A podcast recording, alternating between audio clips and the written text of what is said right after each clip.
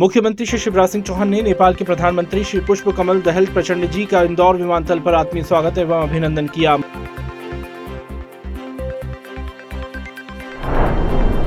राज्यपाल श्री मंगू भाई पटेल ने नेपाल के प्रधानमंत्री श्री पुष्प कमल दहल प्रचंड जी के उज्जैन आगमन पर पुष्प गुच्छ भेंट कर उनका आत्मीय स्वागत किया एवं श्री महाकाल महालोक का भ्रमण किया।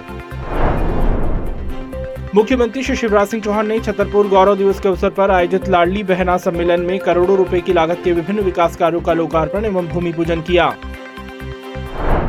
छतरपुर गौरव दिवस पर आयोजित कार्यक्रम में सीएम श्री चौहान ने कहा कि महाराजा छत्रसाल के व्यक्तित्व और कृतित्व पर आधारित एक विशाल स्मारक छतरपुर में बनाया जाएगा। नगर पालिका को भी अब नगर निगम बना दिया जाएगा। मुख्यमंत्री श्री शिवराज सिंह चौहान ने छतरपुर से वीडियो कॉन्फ्रेंसिंग के माध्यम से सीधी ज़िले के कुसमी में आयोजित बड़ा देव मंदिर का लोकार्पण एवं बड़ा देव जी की प्राण प्रतिष्ठा एवं विशाल गौंड जनजाति सम्मेलन में सहभागिता की। मुख्यमंत्री श्री शिवराज सिंह चौहान ने आज निवास स्थित सभा कक्ष में मध्य प्रदेश के पूर्व मुख्यमंत्री श्रद्धेय बाबूलाल गौर और पूर्व सांसद श्रद्धेय कैलाश नारायण सारंग की जयंती पर उनके चित्र पर माल्यार्पण कर उन्हें नमन किया।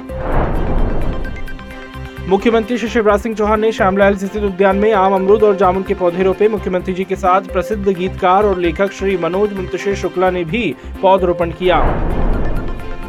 मंत्री श्री इंदर सिंह परमार ने शुजालपुर के वार्ड क्रमांक सात में लाडली बहनों को योजना के स्वीकृति पत्रों का वितरण किया एवं संवाद किया।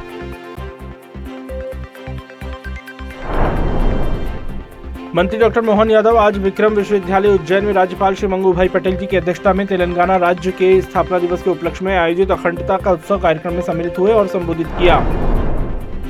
मंत्री डॉक्टर प्रभुराम चौधरी ने सांची की ग्राम पंचायत डाबरा इमलिया के सिंहग्रामपुर में लाडली बहना योजना की हितग्राही बहनों को प्रमाण पत्र प्रदान किया और संवाद किया।